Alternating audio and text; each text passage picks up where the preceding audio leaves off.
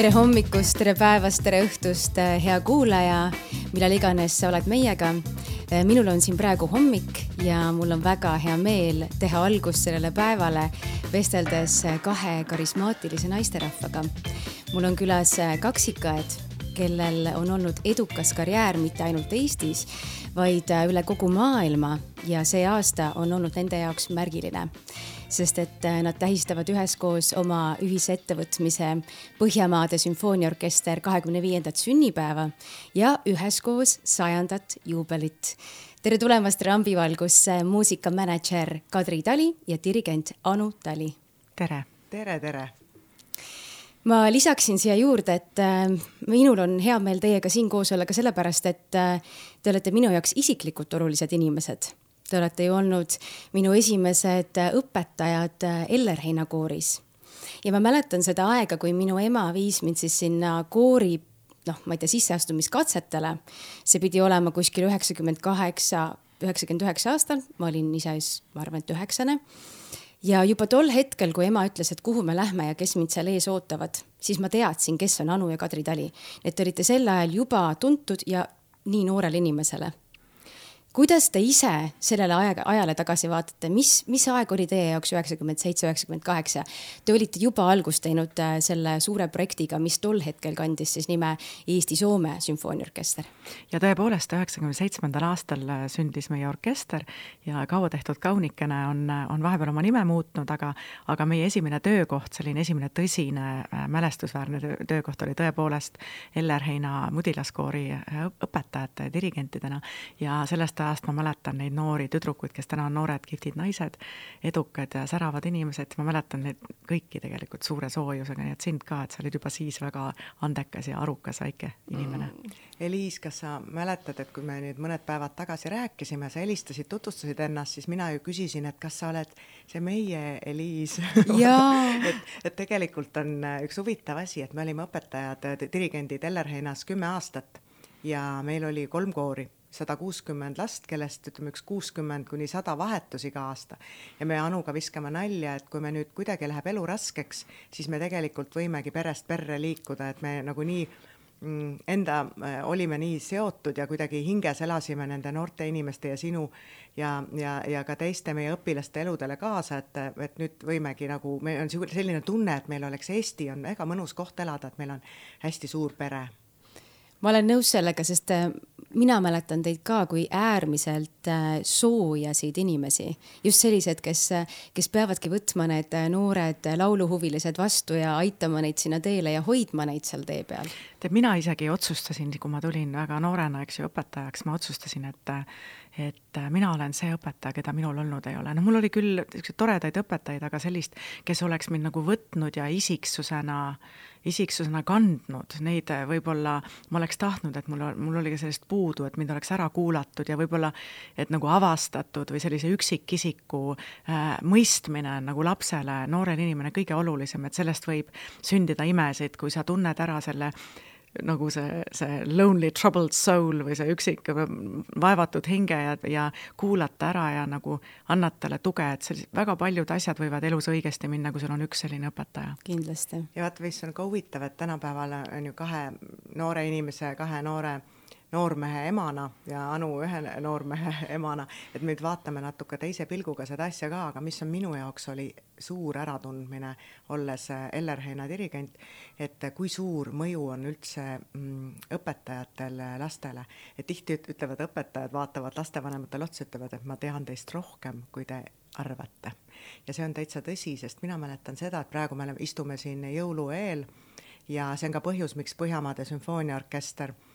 me, miks me Anuga Põhjamaade sümfooniaorkestriga oleme teinud noore publiku programmi, et kui tähtis on noorele inimesele isiklik lähenemine, sest mina mäletan, et jõulu eel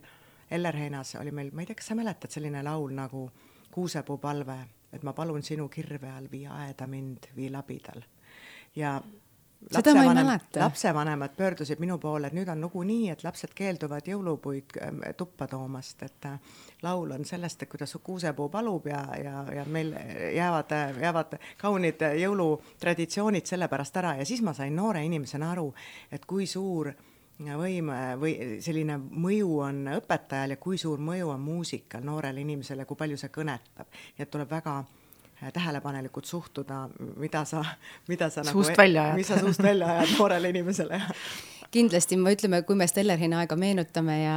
siis mul lihtsalt endal nii teie ajast, aga noh, pärast liikusin ma ju sinna Tiia-Ester Loitmäge alla, et kogu see nii-öelda Ellerheina karjäär või noh, ütleme see aeg, mis, mis ma terve kooliaja seal käisin, on,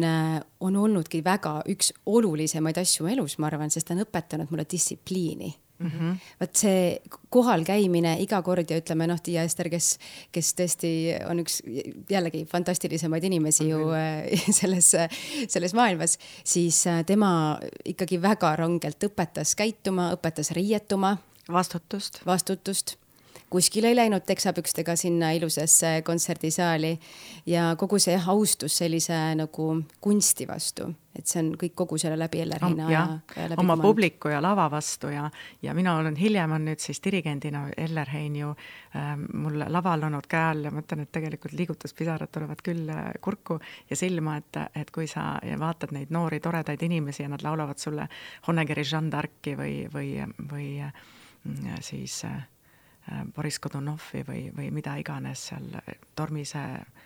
luigelendu, et tegelikult on need, need olnud erilised hetked ja ütleme niimoodi, selles mõttes on ring täis, et nüüd on sada tali või tali sada, et naljaga võib öelda, et number on ainult number ja no ütleme, nagu keegi just ütles hiljuti, et peale neljakümne on, on kõik ühevanused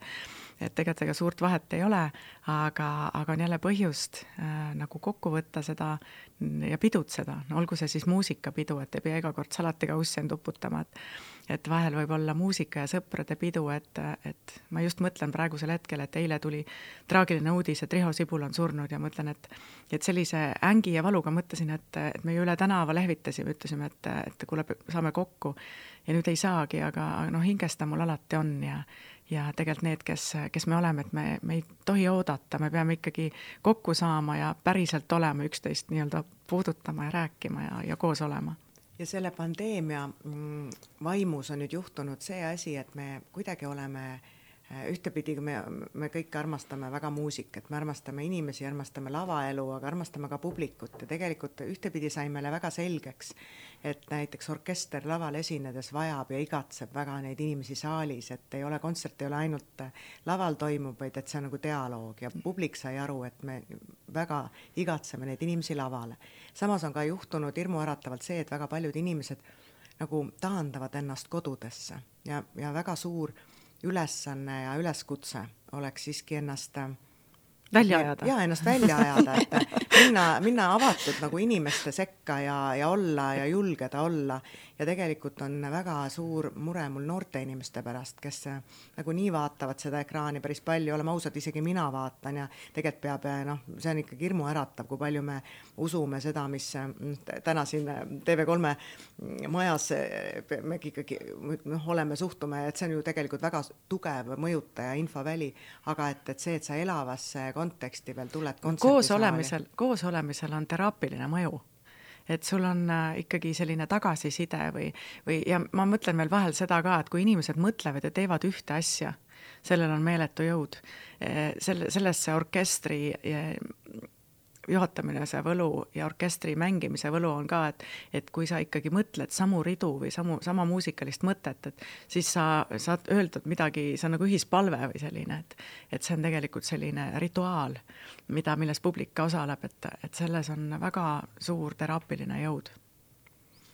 ma mõtlesin veel seda siin, kui me rääkisime sellest äh, Eliis sinu Ellerheina algusest ja kui palju see sind mõjutas ja kasvatas ja, ja meie ju tuleme ka tegelikult Ellerheina taust ja sealt edasi ikkagi nagu see ühistegemine, laulmine. üks õige eestlane on ikka koorilaulja. ja, ja see on, tegelikult on ju koorilaul äh, meie ka akadeemilise hariduse osa, et vaata, kui paljudes riikides see koolides veel äh, on ja meil see on, ma loodan, et jätkuvalt, et sellele pannakse rõhku, sest tegelikult see koos tegemise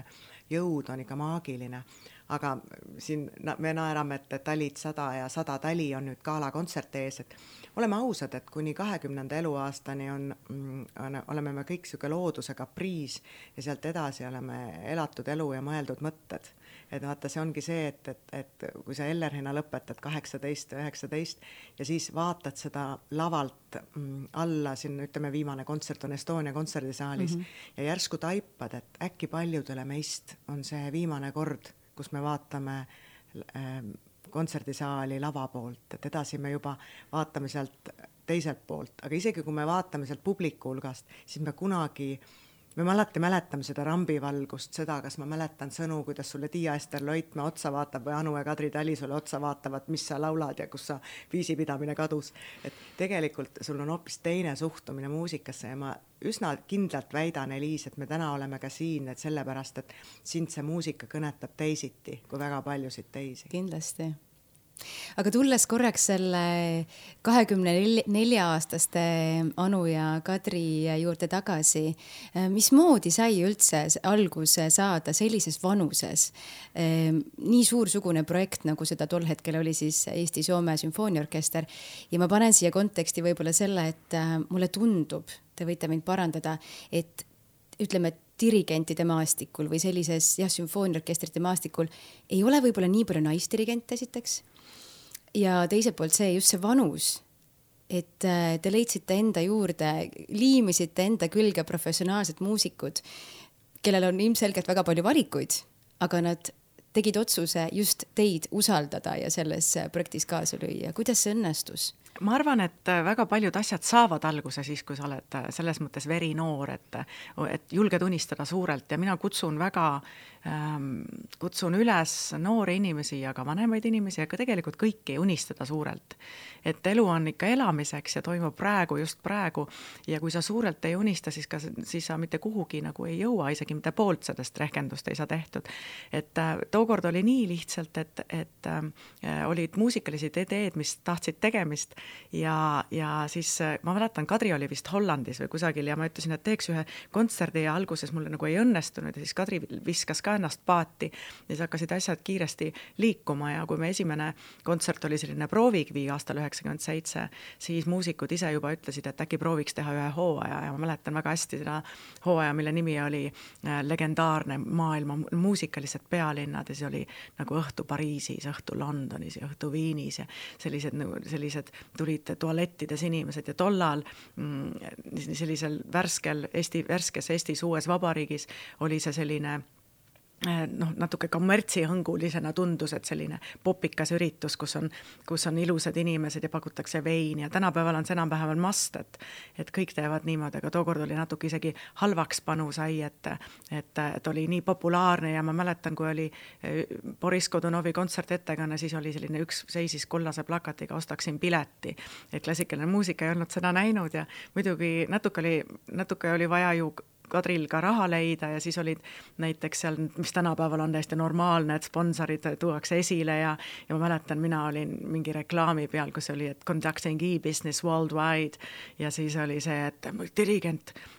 reklaamib tarkvara et see oli nagu selline häbiväärne asi, aga noh, tegelikult oli või autod maja ees või tänapäeval keegi ei vaata viltu, eks ju. et te olite natukene oma ajast ees kogu selle formaadiga siis? no Mina... lihtsalt äh, ärga ajab häda kaevu või kuidas öelda vastupidi, eks ju. et, et sa, noh, kuidagi oli vaja see asi ju ära rahastada ja no pluss-miinus null, aga. kultuur oli alati nagu no, riigi poolt äh,, ainult riigi poolt äh, nagu heaks kiidetud ja oleme ausad, et äh, väga tihti ei ole ju äh, käimapanevaks jõuks võib ka olla see, et sulle öeldakse ei. tookord me, meie driving force oli see, et ma alati kaheksateistaastasest alates vaatasin Anu poole sellisega, et sellise pilguga, et ma oleksin ammu alla andnud, ma tunnistan teile, ma oleksin ammu, ma vaatasin, kuidas ta neid eeposi ja suuri ähm, teoseid juba koolipõlvel ähm, lavale tõi ja ise, ise tahtis teha ja muusikat talle nii kõnetas ja ma mäletan väga hästi ka seda, et ma mõtlesin, et aga aga mis ma nüüd teen, et minu jaoks ei ole ju sama, et kuidas ma, kuidas ma sinna kõrvale mahun? Ja siis ma mäletan ka seda ühte kontserti Muusikaakadeemias, kus ma, kas ma ei mäleta, kas korralduslikult ei olnud uks lahti tehtud või tuled ei põlenud. Ja ma mäletan, ma otsisin võtme ja panin tuled põlema ja järsku kõik hakkas toimuma, ma sain aru, et ma oskan midagi, et see ongi mänedžeri töö. uksed lahti teha. Öeldes, et uksed lahti ja valgus põlema ja muusikud on kõik õnnelikud, et sa oled nagu ulatanud abikäe, siis ma sain aru, et, et saab ka nii ja minust sai mänedžer piltlikult öeldes ja Anu nagu natukene siiski tiris mind kättpidi edasi, et, et see muusikaline idee oli nii tugev, et sulle tuleb nagu kirg seda aidata ja seda teha. ja ma mäletan, et meile ikkagi esimest korda ikkagi ei antud orkestrit ja siis Anu ütles, kuule, Kadri, aga asjad ei jää ju tegemata, sellepärast et meile öeldakse ei. ja siis oli järgmiseks need kolleegid ja sõbrad siis kõigepealt rohkem Soomest. Ja aga need Sibeliuse akadeemias õppisid väga suurepärased muusikud erinevatest riikidest. Ja siis oligi järgmine hetk juba muusikalised, maailma muusikalised pealinnad. Ja, ja nendest inimestest kasvasid maailma muusikud ja, ja meie liikusime maailma aga tõesti, mis oli Anule täiesti õige, et väga ebatavaline oli selline erarahastuse ja, ja, ja toetajate kaasamine klassikalisse muusikasse ja seesama Boriss Godunov, millest Anu just rääkis, see oli ilmselt taasiseseisvunud Eesti esimene vene ooperi äh, lavale toomine, küll kontsertettekanne ja selles äh, ju soleeris Ain Anger, kes oli meiega ühevanune ka umbes kahekümne nelja aastane. me oleme nüüd Ainiga seda natuke ka idealiseerinud, seda, kuidas meie, tema laulis Piimenit tookord ja Jassi Zaharov laulis siis Borissi ja, ja Ellerhein laulis ka selle, seda, seda lastekoori seal. et äh, ühesõnaga selline, selline väga mälestusväärne mm, mälupilt on mul, mul sellest, sellest, aga tegelikult on niimoodi, et ajas on kõik muutuvuses ja muidugi ka tollane Eesti-Soome sümfooniaorkester, tänane Põhjamaade sümfooniaorkester, sest et ühel hetkel oli Eesti ja Soomega väga vähe pistmist on äh, tänapäeval äh, natuke noh, väga palju muutunud oma profiili ja kontsertmeistrid on juba üle, üle maailma ja on väga palju tellitud ka Eesti muusikat, Erkki Sven Tüür on meile kirjutanud ja Tõnu Kõrvits. Mm, Arvo Pärdi teostega on käidud Viinis esiettekannet tegemas ja, ja sellest on natukene võib-olla on on sel-, noh, teistsuguseks oleme muutunud. Ähm, nüüd pandeemia ajal oleme olnud väga õnnelikud siiski, et meil on õnnestunud ka sellise kammerlikema kavadega ikkagi lava, lavalaudadel olla ja ja üks minu selline idee on olnud, et Eestis teha ikka maailma ähm, koht või selline muusikute, tippmuusikute tipp, tippajal kohtumise ähm, punkt, mitte siis, kui kõik hakkab hääbuma, tuleme viimases järjekorras ka Eestisse et selline, äh, sellepärast need sõbrad, kellega ma kontserdilavadel maailmas kohtun, üritan ma õige kiiresti kutsuda Eestisse, kuni veel lasi ta-, taorauda kuni soe, eks ju. ja seekord nüüd ka siis, kui on meie selline sünnipäevakontsert, siis äh, näeb seal äh, maailmakuulsaid Maurizio Morarot ja Tara Eratit ja kunagine ähm, Berliini filharmoonikute kontsertmeister Guy Braunstein, kes on ka helilooja tuleb äh, jälle meile külla ja meie enda kontsertmeister Pavel Zalejski mängib Mozarti, ühesõnaga igaüks pakub seda, mis on tal kõige südamelähedane ja ma kujutan ette, et see on selline üks, üks äh, õnnestav koosolemine, seda tahaks loota. Ja minu jaoks on äh, täiesti müstiline see, kui väikeseks on muutunud maailm, kui peopeal ta meil on, et alles nädal tagasi oli Anu Berliini riigiooperis ja me istusime pärast viimast etendust mm, solistidega äh, ja tegime uusi plaane ja ma mõtlengi, et, et Berliinis eh, kohtud Kai Braunsteiniga, kes on ühe legend-, legendaarsema orkestri kontsertmeister olnud tänaseks eh, tõesti mm, on talle avatud kõik eh, lavad ja, ja see ei ole tegelikult üldse juhus, et ta ju tegelikult on meiega ka teinud Abbey Road kontserdi maailma esiettekande ja nüüd tuleb tema Dvoržaki mm, Russalkast Kai Braunsteini versioon, kus ta ise soleerib. Ja, ja need on äh, sellised elamused, mis on nagu once in a lifetime nagu üks kord elus. Ja, ja ja see kõik toimub Eestis, et minu jaoks on see, et me suudame seda Eesti publikule pakkuda. aga korraks tagasi noorte juurde, siis tegelikult Põhjamaade Sümfooniaorkestri üks suur südameasi on kasvatada ka mitte ainult endale, vaid kasvatada ka publikut. ja meie kontserditest on mm, nagu sellise noore publiku programmi raames osa saanud äh, üle kahekümne tuhande Eesti noore, Eesti lapse. ja minu meelest see, et tänapäeva kus see elu on nii kallis, et oleme ausad, et ühest hobides ja et kui nõukogude ajal, okei okay,, seal ei olnud palju head, aga meil oli väga palju võimalus siiski käia huviringides, siis tänapäeval on, ma loodan, rohkem ja rohkem õpetajad ja ka hobiringide juhendajad tasustatud, aga see kahjuks toob ka kaasa nende hobide kallinemise. Ja väga paljudes peredes siiski on need valikud peale surutud, et lapsed ei saa kõike kahjuks, väga andekad lapsed ei leia teed näiteks muusikakoolidesse või instrumendiõppesse, siis meie võimalus on tuua nad kontserdisaali ja inspireerida mm, nagu pead tõstma, aga seal ütleme just äh, kooliealistele, et, et nad näeksid ja paneksid, võib-olla näeksid ka lavaelu lavalt, äh, istudes seal viiekümnekesi orkestri kõrval ja õppides pille tundma ja ja lapsed on tänapäeval, noored on nii leidlikud, et me Anuga vaatame, saades ise sada, vaatame ikkagi nende noorte inimeste poole, et, et läbi Põhjamaade sümfooniaorkestri tuua neid äh, sellise tipptasemel muusika juurde. ja, ja ka tegelikult neid lapsi, kes on võib-olla erilised või nagu erilisena sündinud, et kellel on võib-olla nagu võib-olla maakeeli öeldakse puue, aga tegelikult on iga erilisus on mingi geniaalsus, eks ju. et tal on, kui midagi on ühest otsast puudu, on kusagil kindlasti juures. et need tundlikumad ja andekad inimesed, kes, kes võib-olla ei saa liikuda või on pidanud meditsiiniliselt millegiga äh, või, võitlema ja millegi eest rohkem võitlema, et äh, tahaks ja oleme püüdnud need ka kontserdisaali tuua ja neid, neile tähelepanu määr-, äh, tähelepanu, mille, mida nad väärivad pakkuda et äh, ma arvan, et äh, kui sa ütlesid enne, et naisdirigente või ähm, on, on nagu, nagu vähem olnud, siis ma pean ütlema, et mina rõõmuga märkan, et on kogu aeg rohkem et äh, naisi on igal pool mitte sellepärast, et nad on naised, vaid sellepärast, et, et nad julgevad ennast välja pakkuda, endale nii-öelda hinda panna või öelda, et mina olen mina ja sellepärast, et ma olen mina ja minu maailm ei ole sugudepõhine, vaid inimeste ja oskuste põhine ja see on minu unistus, aga maailma muutmine algab meist endast ja seetõttu ei saa teistelt nõuda, et austage mind sellepärast, et ma olen naine, vaid austada tuleb teisi üks nagu üksteist per se. ja, ja mina olen alati just kogu aeg ennast korrale kutsunud, et ma, et ma jälgiks, et ma oleksin läbinisti aus ja, ja vaataksin seda, et äh, mõni inimene on ju näiteks keerulisem koos töötada, et kas, et kas see anne, et kas, kui palju on seal nagu konkursitel, millel ma, kus ma olen palju osalenud, mm, kui palju ma olen mõjutatud sellest kuidas inimene end üleval peab ja palju ma seda annet äh, nagu märkan või oskan, oskan läbi näha.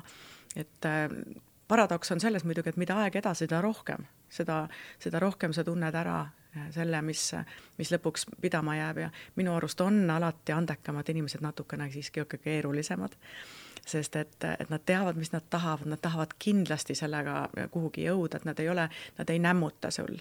ja neil polegi põhjust, sellepärast et see on väga oluline nende jaoks, inimesele, kui tal on anne, see on väga oluline, et sealt nagu pool ära ei võeta, et ta ei peaks kogu aeg kompromisse tegema, mis on läänemaailma kultuuris tegelikult väga, väga, väga selline tavaline, et sa pead kogu aeg kuhugi mahutuma ja muganduma ja sobituma. et tegelikult on ikkagi sellised eh, teravad, eh, teravate otste lihvimine on kahe otsaga asi, et teinekord võib laps pesuveega alla minna ja sul ei ole enam seda üliandekat noort. see on väga huvitav teema, mille sa esile tood, et just kuidas ähm, või noh, kuidas ma ei tea, juhina või ütleme, ma ei tea, dirigendina, manager'ina äh, toime tulla nende hästi andekate inimestega, kes äh, võib-olla on keerulised. mulle endale tundub enda kogemusest, et teataval määral ikkagi mingil hetkel see isiksus on ikkagi nii oluline, et olgu ta mis tahes andekas, aga kui temaga on liiga raske koostööd teha, siis see isiksus võib saada saatuslikuks, et täpselt seda lõpuni lihvida ei, ei saa ja võib-olla ei ole ka mõtet. sul on selles mõttes õigus, et mölakas ei saa olla no,. et aga, aga samas jälle ma mõtlen nagu mina, kes ma töötan ikka üheksakümmend või sada inimest orkestris, et Kadri nimetab neid halbadeks õun, õunteks, et alati on mingisugune mädaõun sees. aga, aga sa pead mõtlema nii ja minu ema on öelnud mulle ühe pedagoogist, tema on öelnud ühe minu arust geniaalse soovituse, et kui inimene ikka ei tule õhtul sinuga koju kaasa siis tegelikult võib täiesti vabalt kõik üle elada. minul on selline reegel, et kui äh, ma olen proovis ja on mingi teravam situatsioon, ma mitte kunagi ja nüüd juba tänaseks, noh, varem küll, aga mitte kunagi ei reageeri ma kunagi ei lähe nagu konfrontima olukorda, sest üheksakümmend inimest ei ole väärt seda, selle sellist negatiivset õhkkonda ühe inimese pärast. ja uskuge mind, et see olukord äh, nagu, nagu realiseerub või töötab minu kasuks pikas perspektiivis alati. et ma lihtsalt, kui on keegi midagi ütleb, aga miks see nii on, miks see nii või teeb mingisuguse, tõmbab sellise midagi käima, siis ma lihtsalt väga rahulikult ütlen, et teeme lihtsalt praegu proovi või, või ütlen, et jaa, räägime seda hiljem või et et äh, ja võib-olla see, et aga oi, siin te mängisite tegelikult väga hästi, siis keegi hakkab naerma ja võtan pinged maha ja kõik on väga tänulikud. ja ma olen sinuga nõus, et isiksustega, väga nagu keeruliste isiksustega on raske töötada, aga ärme võta seda isiklikult ka. noh, nad peavad muidugi, me oleme kõik ühiskonna liikmed ja me peame aru saama, et, et maailm ei ole ainult meie jaoks selles mõttes, aga ma väga, kui ma töötan noortega, siis ma võib-olla eraviisiliselt Äh, soovitan, vaata, kui ma siin olen ju lapse ema ja Kadri poegade äh, väga oluline selline sõber, siis ma alati, no Kadri omad on juba vanemad ja keerulisemas eas, siis ma püüan ka alati üks-ühele rääkida nendest asjadest, nendest puudujääkidest, et see on väga, väga raske on kuulata kriitikat teiste ees näiteks, et see on selline psühholoogia pärusmaa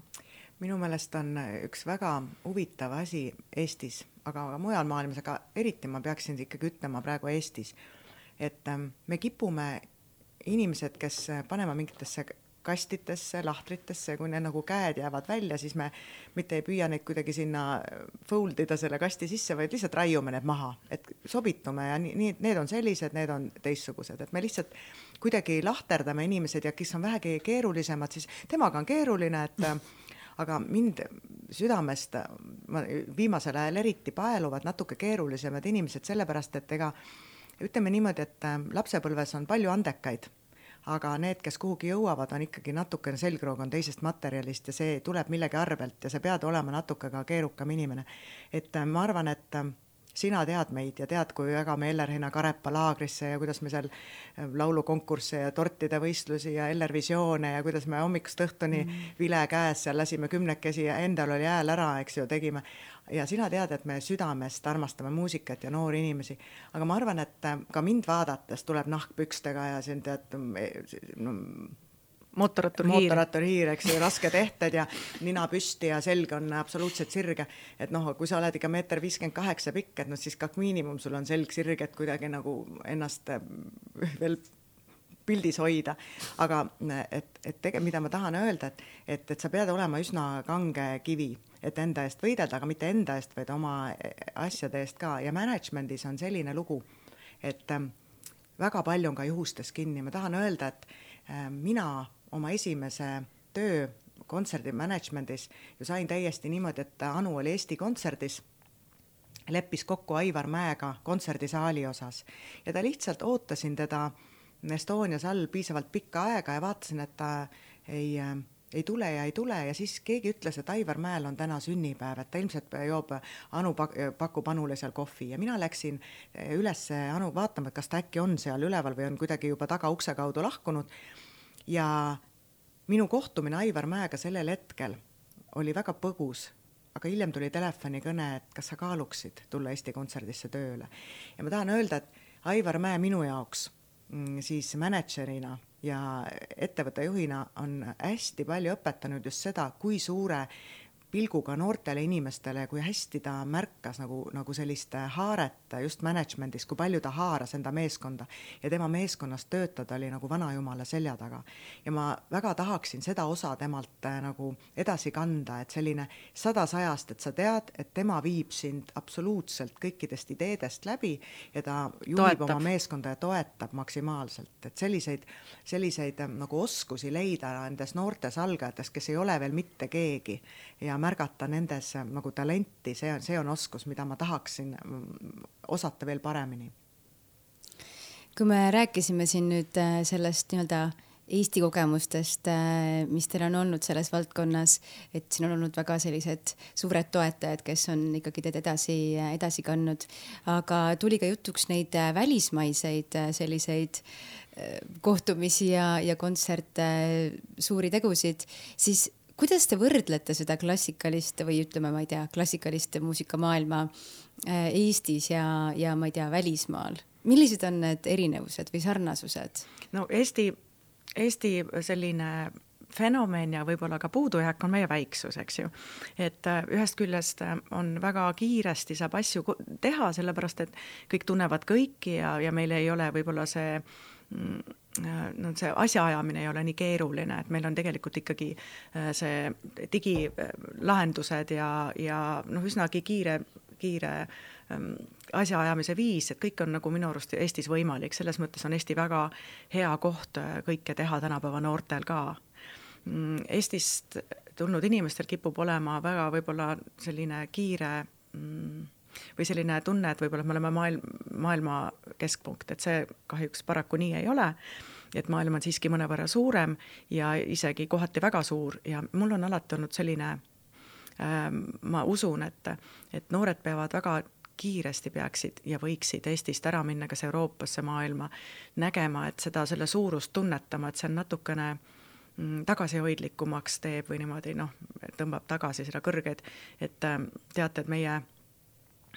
meie paneb perspektiivi. ja paneb perspektiivi, õigesse perspektiivi, et teate, et meie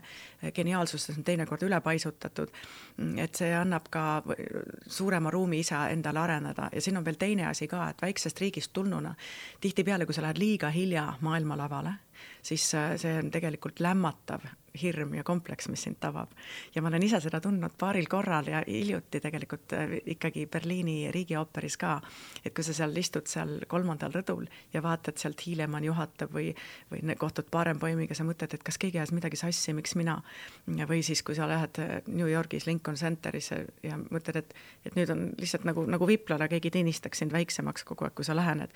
aga siis tuleb telefonikõne näiteks Esa-Pekka Salonenilt, ütleb Anu, kuule, et paned sa mind uksel kirja, et ma saaksin su pea proovi tulla, et saad aru, et no et pole midagi, et, et noh, teised on ju ka teinud, et kui mu käed seisma ei jää, ei juhtu mitte midagi. et, et noh, teed oma proovi ära ja proove sulle antakse üks näiteks, nagu Berliinis anti, siis sa lihtsalt noh,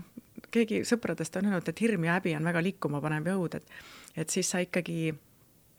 teed oma asja ära ja kui veel plaksutatakse ka ja saal tõuseb püsti, siis on väga õnnestav tunne. aga ma tahan öelda, et mida varem sa selle kogemuse saad, seda julgemalt sa saad ennast sinna äh, lavale viia, ilma selleta, et sa lihtsalt sooritad. et kui sa lähed liiga hilja, siis võib tegelikult see selline, selline hirm ja see väiksuse tunne, mis me Eestis kaasa siiski võtame, sind lämmatada et, et noored inimesed võiksid alati minna mingiks ajaks äh, tunnetama seda, et seda maailma, linna ja anonüümsuse tunnet, et sul ei ole tegelikult seda, et sa kellelegi ei ole kellelegi helistada, ise pead ujuma ja ise, ise saama, et, et see on kainestav ja see on tegelikult lõpuks pea, nagu sind ennast äh, kindlamana tund-, tundma panev jõud aga mis on minu jaoks Põhjamaade sümfooniaorkestri kõige suurem fenomen, et selle ma olen enda jaoks välja mõelnud nüüd kahekümne viiendaks tegevusaastaks ja enda, minu ja Anu sajandaks sünnipäevaks, et vaata, maailm on hästi kommertslik, muutub järjest kommertslikumaks kõik nagu müügiks ja kogu aeg on hästi palju fassaadi. ja üks asi, mis mind on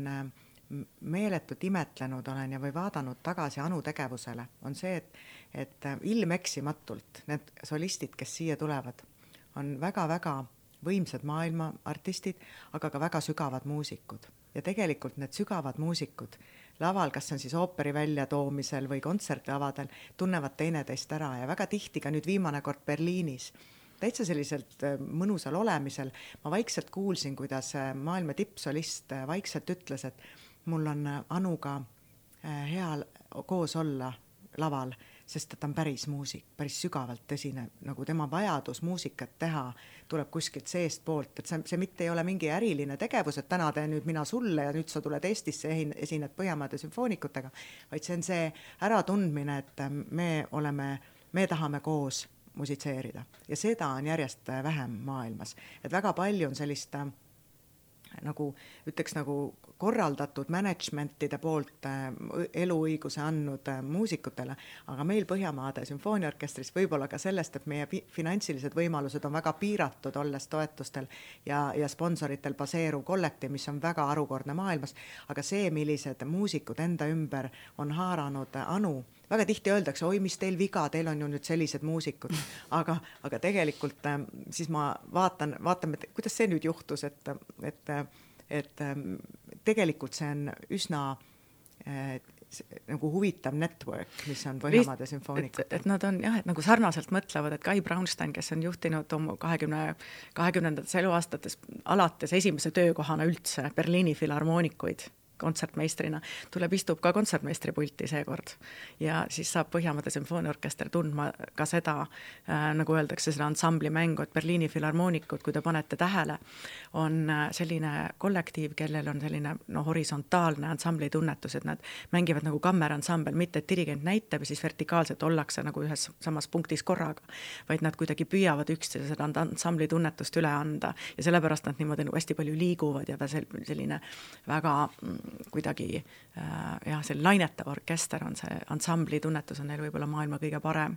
ja seda ma loodan, et Kai meile õpetab ka, et, et toob endaga kaasa, et seda ainult nii palju saab dirigent teha, eks ju, kolme päeva jooksul, mis need proovid on. et siis peavad nad, kui see mingisugune klikk käib ja ja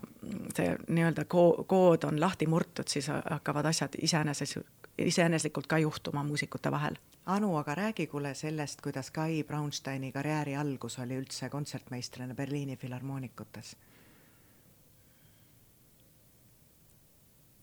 aga räägi ise, ma ei, ma ei mäletagi, millest sa silmas pead. ei, ma mõtlen seda, et, et, et tegelikult... ta läks esimese, minu arust oli niisugune kahekümnendatesse ma, ma arvan, et see oli selline nii-öelda tavaline edulugu, et üks Iisraelist pärit poiss, poiss läks, läks esimese töökohana, orkestri töökohana kontsertmeistri konkursile, aga pange tähele, Berliini filharmoonikute kon-, kon-, kontsertmeistri konkursile ei saa lihtsalt sattuda. seal tuleb ikkagi, keegi oli ta välja korjanud ja siis kutsutud. ja kutsutud nagu seal kutsut-, see on kutsetega. ja siis ta sai selle töökoha nii, nii oligi tema esimene töökoht. ja ta ei olnud mitte kunagi varem orkestriski mänginud, et see on nagu harukordne, et sa ei ole kunagi ja siis esimene töökoht on sul maailma ilmselt number üks orkestri kontsertmeister. no kuna ta on nagu natukene crazy on ju, ta on nagu natuke see hullumeelne ja siis äh, käib näiteks oma kroksidega ringi ja ma vaatasin, et just, et kui me Berliini filharmoonikute saalis, kui me nüüd koos kontserdil olime filharmoonias, siis ka, et ainult, ainult tema võib endale lubada, et ta sellistes kodustes kroksides ja niimoodi käib seal ringi, kosserdab, et äh, võimalik võimalik ainult Berliinis, maailmalinnas. ma ei tea, kas, kas, kas mujal, võib-olla Ameerikas, ma arvan, et tõstetakse võib-olla välja, öeldakse, et teie riietus ei vasta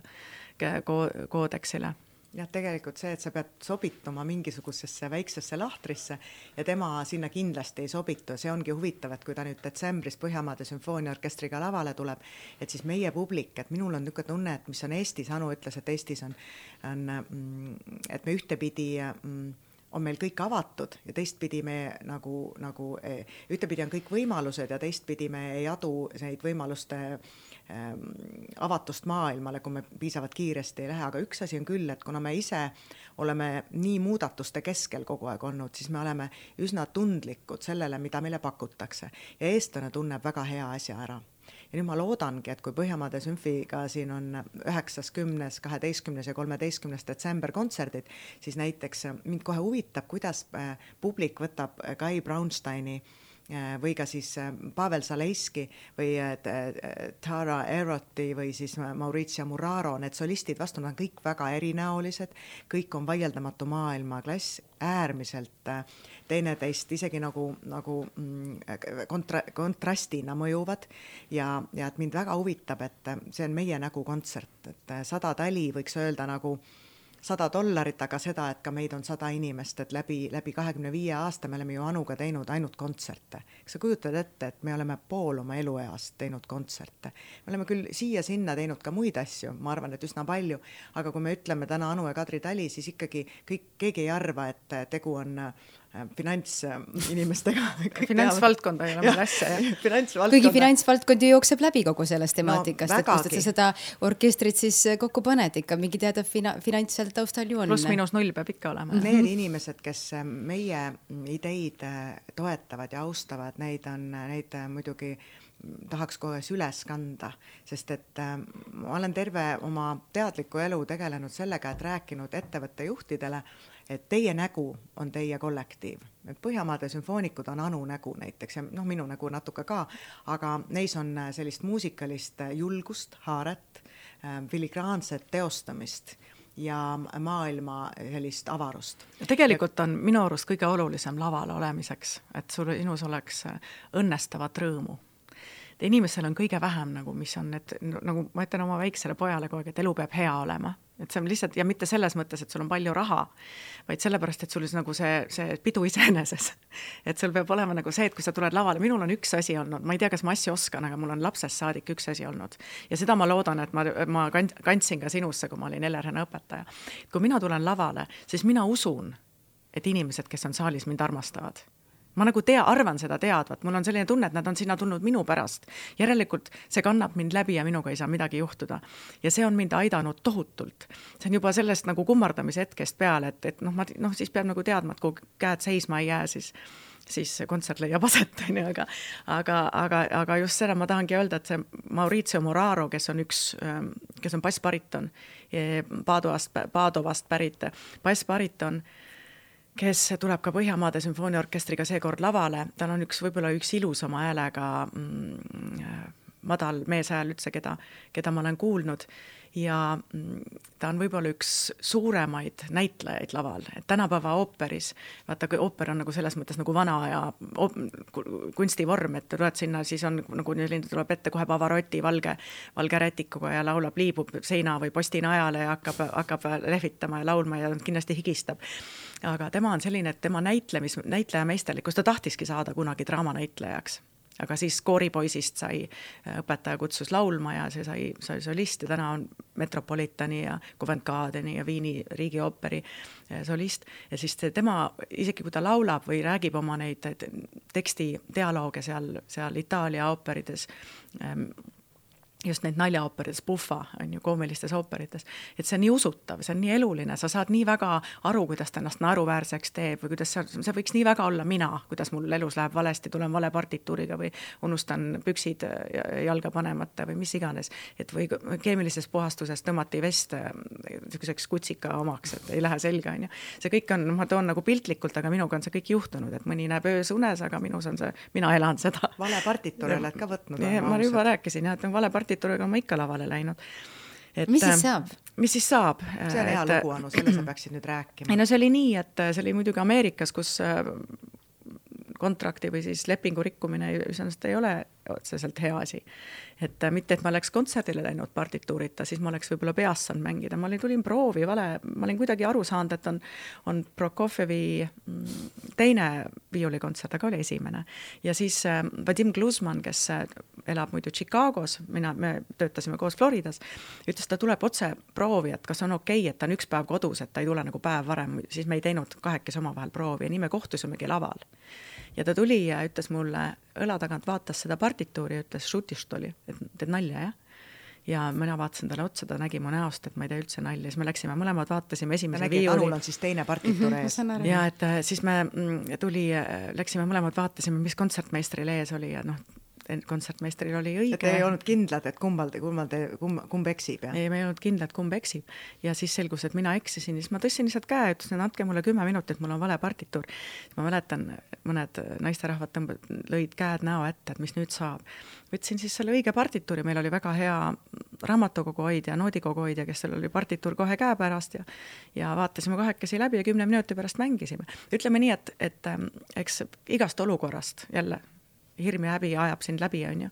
aga, aga ega ma päriselt nagu selline, ma olen nii vastutustundeline inimene, et ega ma päriselt ei rahunenud kontserdiks ka ära, et ikkagi selline, et, et kuidas siis ma vaatasin pärast, et mitte kusagil ei olnud, et oleks Prokofjevi teine olnud, et ma olin lihtsalt kogu aeg nagu valeks lugenud selle. ja pärast seda ma nüüd vahel, kui ma vaatan neid kavasid, ma lasen kellelgi vaadata, kuule vaata, et kas kontrollime korraks üle, et kas mul on ikka õiged lood. ja küsin isegi orkestrilt partituuri, et meil oleks tõepoolest samad väljaanded ja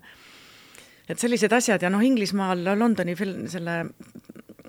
filharmoonikutega lavale minnes oli, avastasin, et mul oli keemiline puhastus vesti läbi keetnud. et see oli ikka tõeliselt selline polonka suurus. ja õnneks äh, pintsakule ikkagi sobis, et muidu mul oleks lihtsalt pidanud oma nii-öelda tsiviilriietes lavale minema. kampsunis, jah? ja kampsunis ütleme, palun vabandust, no kedagi ei huvita su vabandused, selles mõttes, kui sa ikka kole välja näed ja inimestega pead seljaga seisma, siis et aga noh, seda võib huumoriga võtta ja tegelikult on nii, et kõik teevad oma parima, noh, eks keemiline puhastus ka püüdsid nagu puhtaks saada neid minu tööriideid, on ju. et see on see spordi, see on see äh, lavaelul spordi osa, vaata, et sul on tegelikult sinu soojendusstressiks või sinu spordiriietuseks on frakk või siis, äh, või siis äh, kostüüm, et tegelikult see on hästi huvitav, et, et, et üsna pea sa saad aru, et dirigendi reisimine, et miks dirigendid reisivad tihti äriklassis, ei ole mitte see, et sa tahaksid jalgu sirutada, vaid see, et sul on väga suur hulk partituure kaasas, sul on need riide kostüümid, mida sa pead lihtsalt äh, lavale äh, korduvalt läbi higistad ja, ja järgmiseks päevaks on vaja uut, et see, see tegelikult on puhtalt tehniline vajadus. no päris tihti me ikkagi ei, ei reisi mingis äriklassis, vaid upgrade ime ennast pidžaamast otse frakki ja elame täiesti tavaelu ja veame oma kasse-koeri ja lapsi järel ja, ja lapsehoidjaid, et tegelikult on see elu nagu glamuurist ja sellisest särast äärmiselt kaugel ja, ja sellel hetkel, kui ongi, me oleme omavahel siin, mul on ju väga lähedasi sõpru dirigentide hulgas, kõige võib-olla lähedasem ongi Arvo Volmer siin Eestis, kes on juba mingi kakskümmend viis aastat mu väga kallis sõber olnud. ja siis tegelikult ongi nii, et et sellel hetkel, kui sa lavale saad ja kõik ära unustad, siis peab rahval, inimestel hea olema. et kui sa ise eh, viskad silmad laugude taha ja hakkad seal nautima, siis võib eh, juhtuda, et kellelgi teisel peale sinu ei olegi hea. et seda tuleb kindlasti vältida aga mida Anu üt-, sa ütlesid, et, et, et laval see õnnestav tunne või et, et elu, pead suutma nagu rõõmu tunda ja nautida, et, et kui nagu iga, iga ettevõtja tegelikult ongi nagu oma ettevõtte dirigent, et seda, mida mina äh, püüan mm, alati rääkida või, või milles veenda ettevõtte juhte, et et selleks, et lavale tõusta, pead sa tegema ka kunstilisi valikuid et selleks, et sinu ettevõte, sinu töötajad usuksid, mida sina, millesse sina usud, sellest sa pead mitte ainult rääkima ja ja võib-olla oma mm, sellist, sa pead ka oma haaret näitama ja selleks üks osa ongi tegelikult äh, sinu ampluaa ja sinu võimed äh, kunsti vallas. et sellele, millele ettevõtte omanik ja juht alla kirjutab, on see siis Põhjamaade sümfooniaorkester või mingi spordiharu või või, või kol-, just nimelt kollektiiv. et, et see näitab sinu haaret ja sinu ja, ja võib-olla samastub, et ühtepidi, et me kõik tahame oma kodu väikseid ähm, ettevõtmisi või oma küla ettevõtmisi toetada, aga me peame arvestama, et, et selles ähm, sinu firmas on väga palju, kellel on väiksed kodud ja nad tahaksid just enda äh, koduettevõtmisi toetada. ja nüüd oleneb kõik see sinust, sinu karismast, et millise, millisele latile sa tõstad oma ettevõtte jaoks ja inimeste jaoks see, mis on sinu valik ja, ja kui, mida kõrgem ja mida ja suurejoonelisem, mida läbimõeldum ja mida, mida võib-olla intellektuaalselt huvitavam see sinu valik on. sa räägid toetajatest praegu jah? jah, seda, seda, seda tähtsam või seda rohkem usuvad sinu enda ettevõtte töötajad, et, et teil on ühine asi, mille nimel mm, toimetada ja, ja töötada. kuhu sa selle mm, -hmm. kuhu sa selle lati paned? detsembri kontserditega on, ma loodan, et saab olema selline asi või see on nagu mõte olnud, et, et see on läbinisti rõõmus kontsert. et ma arvan, et äh, tegelikult väga palju on, on Mozarti muusikat ja, ja Mozart on võib-olla üks, äh, et ilma asjata ütleb psühholoogid, et et selline õnnestavam äh, harmooniline mm, kooslus ähm,, harmooniline äh, harmooni-, harmoonilised lahendused ja ja figuratsioonid ja, ja Mozarti kontserdis ja nendes aariates on sellist äh, sellist äh, lusti ja rõõmu ja, ja headust ja, võib-olla seda tahakski nagu lihtsalt meie sellise talve algusesse ja jõuluootusesse kõige rohkem süstida. on iirlanna ta, Tara Erot oli võib-olla üks kõige suurem staar, kes, keda ma kohtasin Berliinis ja ta on muidugi läbinisti äh, naljakas äh, sõber ka et ta äh, on oma sellise väga liikuva fleksibiilse häälega ja nende, nende passaažidega või ornamentidega, mida ta suudab oma häälega teha, et see on täiesti ebarealistlik, kui, kui ilus on inimese hääl ja kui, kui selline iirlaslikult lahe koomiline tüüp ta elus on. ja kõige parem selle juures on see, et need kaks solisti, Maurizio Muraro ja Tara Erot on tõestuseks, et tõepoolest kaasaegne ooper, selline inimlik kelle sa suudad nagu oma inimtüübina sellega samastuda, on siiski võimalik. et ooper ei olegi võib-olla ainult muuseumi kunstivorm, vaid, vaid puudutab meid kõiki, et see võiks olla mina, kes seal laulab või et see on, on nii eluline kõik et seda tahaks, tahaks, et te kõik kuuleksite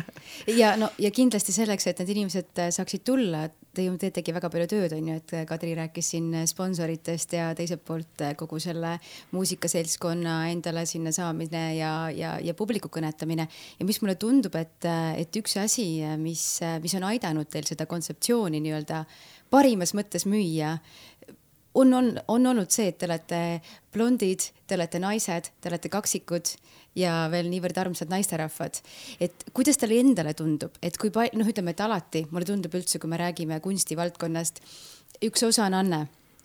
teine osa on see nii-öelda mingisugune oma story, oma lugu. noh, mul jäid need rohelised kroksid kõrva, onju, mul jäid need meelde no isegi kui see on veidrus, aga tal on mingi oma lugu, ta eristub. kui palju see teie kaksikute lugu või õde, õdede lugu on aidanud teil tegelikult selles maailmas karjääri teha? ma ei tea, mul on alati selline tunne, et ma noh, silm, ma alati märkan kaksikuid ma märkan neid lastena ja ma vaatan, kui nad on suurena ja ma tean, et tegelikult kaksikud on üksinda, on vapramad. Nad on kahekesi selles mõttes haavatavamad, et nad muretsevad kogu aeg teise pärast. et selline kui sa nüüd küsid, et kuidas, me muidugi kahekesi toimime selles mõttes hästi, et on kaks inimest töötavad, aga tunne on nagu töötaks viiskümmend. Et me saame palju asju tehtud ja kuna meil on läbinisti aus ja üsnagi väljakannatamatu suhe selles mõttes, et me ei, väga viisakusvahendeid ei pea vahetama, et meil on siin omavahel ragistame kõik asjad sirgeks, ise mäletad Ellerheina aegadest. et, et selles mõttes on võib-olla need filtrid teised, aga kiiremini saab töö tehtud. et ma ei oska öelda, et Eesti on nagu väike koht, et võib-olla mm, noh, kõik teavad sind millegi ühe või teise asja pärast, mis puudutab, puudutab rohelisi krokse, siis mina natuke samastan roheliste kroksidega, et mina olen ka selline inimene, kes väga suurte raskustega, valudega, isegi öeldes piineldes ennast müüb ja, ja niimoodi võib-olla nagu üles vuhvib ja lihvib, et ma olen nagu tahan, mulle väga meeldib olla väga tavaline. Ja Kai Brownstoni rohelised kroksid mind väga rõõmustasid ja ma ootasin kogu aeg, et ta tuleks nendega ka lavale äkki, aga ta ei tulnud. et selles mõttes nagu jälle, et ta ikkagi austab nii-öelda, Tiia Ester Loitmäe ei peagi ära minestama, ta austab seda oma publikut ja lava ja tuleb, paneb ikka kingad selleks hetkeks jalga, pärast paneb kroksid kohe ukse peal tagasi umbes aga kaksikutest rääkides, vaata nagu bussijuhid, oled sa märganud, et kuidas nad sõidavad kaug- või bussijuhid sõidavad üksteisele vastu ja tervitavad, eks ju mm -hmm.. ahah, et äh, kaksikud samamoodi tegelikult, noh, mina, ilm, Anu ütles, et tema tunneb ära või, või näeb kaksikuid, siis mina ka meie Ellerhennas, eks ju, Sirli, Kerli, tean mm, -hmm. et mhm. Kerli on tänaval arst ja Sirli on mm -hmm. õpetaja ja, ja ma tean, ja bioloogiaõpetaja ja me ikka hoiame ühendust ja ma tean ka, et, et kõik, kes meie Ellerhennas neid kaksikuid igas aastakäigus, igas kooris oli, et me, me hoiame ühendust, et tead nagu seesama bussijuhtide tervitus, eks ju. kogu aeg on kaksikute kokkutulek on kogu aeg. ja ilmeksimatult kaksikutel on üks väga oluline asi, et vaata, kui sa läksid koolis esimesse klassi, väga tihti esimesesse klassi minnes tuled uksest sisse, lähed imbud vaikselt oma kohale ja vaatad, kuidas elu hakkab äh, toimuma. kaksikutel seda võimalust ei ole, sa tuled uksest sisse, kõik vot vaata kaksikut. kujutad ette, et sul on terve elu on ja siis on kaks varianti, kas sa päriselt arvad, et sa oled jube võimas ja kõik vaatavad vaatavad sind. või siis sa mõtled, et appi kui õudne, et kunagi ei saa varjuda ühtegi telgi. kumb teil oli? Ehm, meie, mina minu meelest olime ka väga tagasihoidlikud alguses. mina õppisin ära, et inimestega mitte silmsidet, et ma käin tänapäeval ka niimoodi, et kui te mulle vastu tulete ja ma ei tereta, siis sellepärast, et mu pilk on tegelikult inimestest läbi et ma hakkasin ennast kaitsma sellega, et ma ei vaadanud inim-, ma vaatasin inimestest nagu läbi. et mul oli natuke raske see tähelepanu aga samas on ikkagi, mulle tundub see teie kaksikute fenomen äh, aidanud teil kogu seda kontseptsiooni ju edasi viia. ja, ja me oleme õppinud ära palju, me oleme palju sotsiaalsemaks ennast õppinud ja lihvinud. mina sain aru üsna hiljuti, elades Helsingis neli aastat, ma sain aru, milline väärtus on kodul ja mitte kodul kui sellisel materiaalsel, et neli seina, vaid ma sain aru, et tegelikult see kodu on ikkagi inimesed, et ma tulin koju ja ma sain aru, et need on minu inimesed, et, et see meie publik ja ma tegelikult eriliselt toon välja, millist tunnet ma tunnen Põhjamaade sümfooniaorkestri saalis. et, et see, mis meie ümber selline nagu fluidum, mis on, et see ei ole midagi, mida ma võtan väga mm, nagu kergekäeliselt, et ma olen tohutult tänulik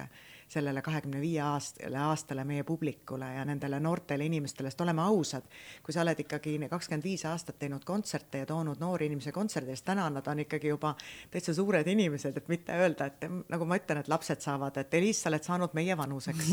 meie oleme saanud jah, et meie ju eh, ei, ei liigu kuhugi, et mingil hetkel on lihtsalt väga oluline on see, et sa märkaksid, mis sinust edasi tuleb, et teel tippu vaata, kellest sa mööda ronid, tagasi tulles kohtute te taas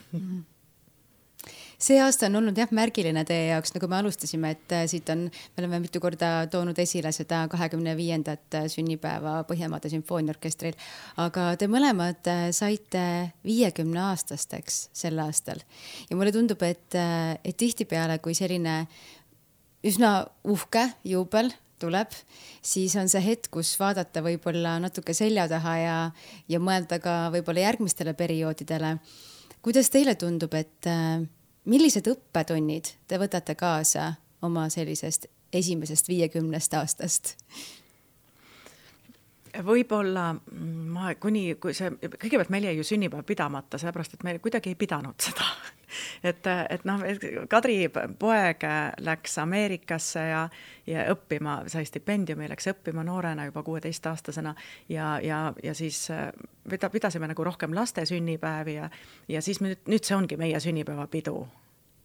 et see, see kontsert on meie sünnipäevapidu ja kui ma see nüüd sellel hetkel praegu nagu tagasi vaatan, siis võib-olla minu kõige suurem õppetund minule, nooremale minule on võib-olla see, et, et, äh, et oleks kannatlikkust, et, et jaksaks oodata ära selle õige lahenduse, et, et ei, ei mm, läheks liiga vara, ei tõuseks nagu barrikaadidele või ei läheks närvi, et asjad elus lahenevad enamasti, enamasti lahenevad nii, nagu peavad ja et oskaks äh, rohkem ja kogu aeg rõõmu tunda igast päevast. Et ei muretseks kogu aeg üle, sest et noh, siis nagu sa raiskad elu, et kui sa kogu aeg muretsed õudselt äh, närvis oled kõige pärast ja mõtled, miks ma endale sellist, äh, seda teen, et nagu siis noh, siis see, see lihtsalt ei ole, see peab ennast sundima nagu nagu nägema seda, seda positiivset poolt selles kõiges, mis sa teed, sest et no ma ütlen, ega see ei ole ju lihtne lavale minna ja asju teha ja vastutada minu võib-olla eh, tagasi vaadates siis kõige tegelikult eh, tähtsam arusaamine, mis on minuni jõudnud, et maailm on parem koht, kui igaüks jääks ikka oma liistude juurde.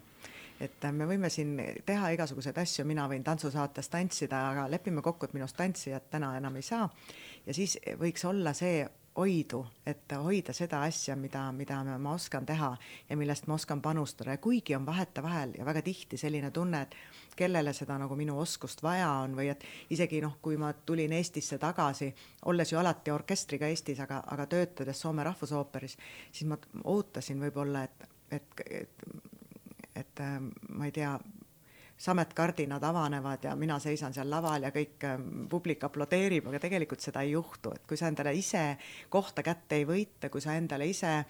ei, et siis, siis neid uksi sulle ei avata ja sa oledki, et, et pole mõtet ähvardada endast ilmajätmisega, vaid tegelikult ikkagi tuleb peaaegu et ähvardada siia kohale jäämisega. et mina olen aru saanud seda, et, et võib-olla see kontsert tänapäeva vormis ei ole enam, enam lihtsalt sümfooniaorkestri kontsert, vaid et Põhjamaade Sümfooniaorkester on selle kultuuri ja selle meie rahva identiteedi osa. Ja olles siin väikeses Eestis, et kui me ei too seda suurt maailma Eestisse oma publikuni, siis ei oota ka maailm Eestit, et me tegelikult oleme üks väga arvestatav selline hääletoru maailmas ja ma enam ammu ei oota, et kuskil kas ministeerium või mingid, mingid, mingid esindusisikud kuhugi kutsuks või viiks, et eksport tähendab ikkagi seda, et meid oodatakse, muusikamaailm väljaspoolt kutsub Põhjamaade Sümfooniaorkestri, meie kutsume väljaspoolt maailma solistid siia äh, Eestisse oma publikule ja me tänapäeva maailm nii avatud, et juba käivadki meie inimesed Münchenis või Berliinis Anut kuulamas ja siis saame siin kokku äh, oma solistidega ja Põhjamaade sümfoonikutega. Ja samuti on minu viie, viimase viiekümne aasta teadmine see, et minu pojad õppisid viiulit, laulsid ooperis ähm,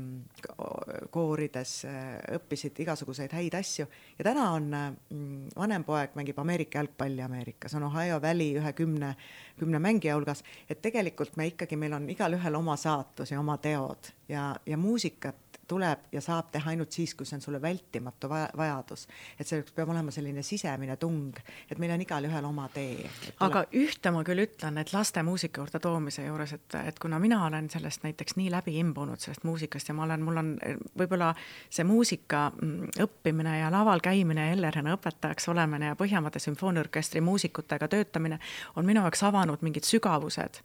nii sügavuti ja nii, nii mm, oluliselt minu jaoks, et ma neid näiteks väga tahan noortele inimestele, eriti oma pojale, Kadri lastele, et nad näeksid sedasama, seda, seda sügavust, seda, seda, mida, et, et minust oleks nagu patt oleks mitte enda juuresolekul neid noori inimesi mitte sellega, mitte sellega nakatada, sest et see annab sulle ruumilisuse elus või sellise sügavuse ähm, ja mingid vaated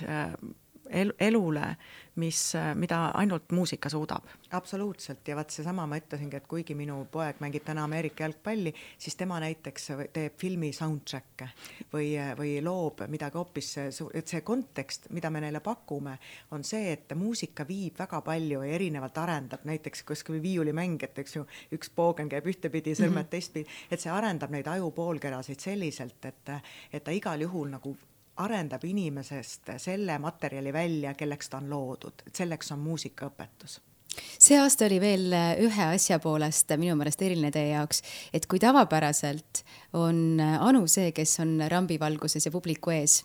siis ütleme dirigendina, siis sel sügisel avanes Anule ja Kadrile mõlemal üks uus selline olukord, et Kadri oli seal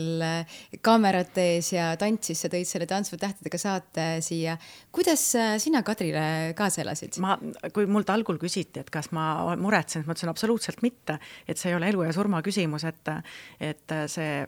vähihaigete mure oma tervise pärast, see on elu ja surma küsimus. siis ma muidugi saadet, esimest saadet vaadates seal juuresolekus olin ikka päris närvis, stuudios ja siis ma olin ikka päris närvis. aga ma närvis olin sellepärast, kui siin küsitakse, et umbes, et noh, sa käid ju kogu aeg laval ja ja et kui sind lavale lükata ju sa ikka ka tantsiks, siis ma ütlesin täiesti rahuga, et ja ma olen, jään selle juurde, et minu koht on publikus sellistes kohtades, sest mina mitte kunagi ei esinda ju tegelikult iseennast, vaid vahendan teisi inimesi, kui ma laval olen. ja kui mind lavale lükata tantsima, siis ma teeskleks surnut Õnneks Kadril oli vähe teine lähenemine ma, ma jõudsin, mina olen aastal kaks tuhat üksteist või millal ma vaatasin neid, millal need saated olid, siis ma mäletan, ma mõtlesin, kes küll julgeks seda teha. aga nagu ma vist olen juba korduvalt mm, maininud, minu jaoks, nagu Anu ütles ka, et, et see enda tervise eest võitlemine ja, ja, ja see võimalus, et äh, on loodud üks äh, aparaat ehk siis kompuutertomograaf, mida Vähiliidule mm, proovime kõik soetada ja see maksab nii palju. Ja, ja, ja et see võimaldab ja üks asi, et me saame juba väga-väga algfaasis teada, et kas meil on mingi väga asi tähtis või suur haigus sees kasvamas, aga seda, kuna ta on ratastel, see kompuutertomograafia, mille eest siis Tantsud tähtedega saade raha kogub siis tegelikult ta liidub, liigub ka väikestesse kohtadesse ja väga tihti, kui te panete tähele, siis maainimesed ütlevad, ah, mis ma ikka, et lähen seal kevadel, satun linna või siis panen arsti aja. aga tegelikult juba läheb aega möödas ja see on fataalne tulemus sellele, et minu meelest on see kõige olulisem, et väikses Eestis väikestesse kohtadesse jõuaks see kompuut-, kompuutertomograaf, millele siis Tantsud tähtedega saade raha kogub ja et iga panus oleks nii võimalikult suur või väike, kuidas keegi ise. et asi see siis selle idee nimel tantsi tantsida ei ole. jah, asi mul siis see minu, minu tants, eks ju, tša-tša-tša või äh, aeglane fokstrott, no muidugi see oli raske, see oli minu jaoks ületamatult raske ja ma mõtlesin, kuidas ma sinna nüüd lähen. no siiski ületatavalt mulle no, tundus. ma, ma olen väga uhke enda üle, ütleme jah, et, et ületatavalt ja selles mõttes, et ma nautisin protsessi. ma mm, võib-olla öeldakse, et kogemuse võrra rikkam, illusiooni võrra vaesem tantsijast minust ei tule, selle ma nüüd õppisin ka ära, tegin seda rahva silme all, aga ma ei, ma ei häbene ma arvan, et tegelikult et selleks, et kui ma kutsun sind oma kontserdile, Põhjamaade Sümfooniaorkestri kontserdile, pean ma ka olema valmis näitama, et ma ise olen ka julge, et ma ise ei ole mingist äh, suhkrust äh, sulav inimene. Ja, ja, ja erinevalt Anust, mina olen päris julge ja ma mõtlesin, kui Anu ütles, et ta ei vaata, vaatab inimestest läbi või kuidagi püüab nagu mitte, mitte tekitada sellist silmsidet läbi, ütleme, ma sain aru, mida ma ütlesin, et ma ütlesin natuke pahasti, siis mina väga uurivalt vaatan inimestele silma ja püüan lugeda nende nagu olemust. et äh, see võib-olla ongi see, et, et mida sa elu jooksul teed, mina püüan mõelda, et kas äh, kuidas ma ennast nagu kuuldavaks ja selgeks teen inimestele, et see on minus, see on minu nagu võib-olla oskus püüda ära mõistatada, mida nemad tahavad mulle öelda aitäh teile, Anu ja Kadri Tali, et te tulite saatesse Rambivalgus just sellisel kiirel perioodil. ma tean, et Anul on kohe varsti äkki lennuk minemas Pariisi. jah, Pariisi. jah, et nii see, nii see elu käib selliste maailma, maailma staaridega siin aga ma soovin teile väga suurt edu, ma tean, et äh, nüüd ongi siis detsembris tulemas need äh, Põhjamaade sümfooniaorkestri kontserdid sada tali on selle nimi. sada tali mm. -hmm, sada tali. kõik talid on laval. just. nii et äh, kutsun siis kõiki meie kuulajaid ka sinna kontserdile endale pileteid soetama. ja aitäh, kallis kuulaja, et sa olid meiega. kuula meid ikka siis tv3.ee portaalist, Spotify'st või SoundCloudist. ilusat päeva teile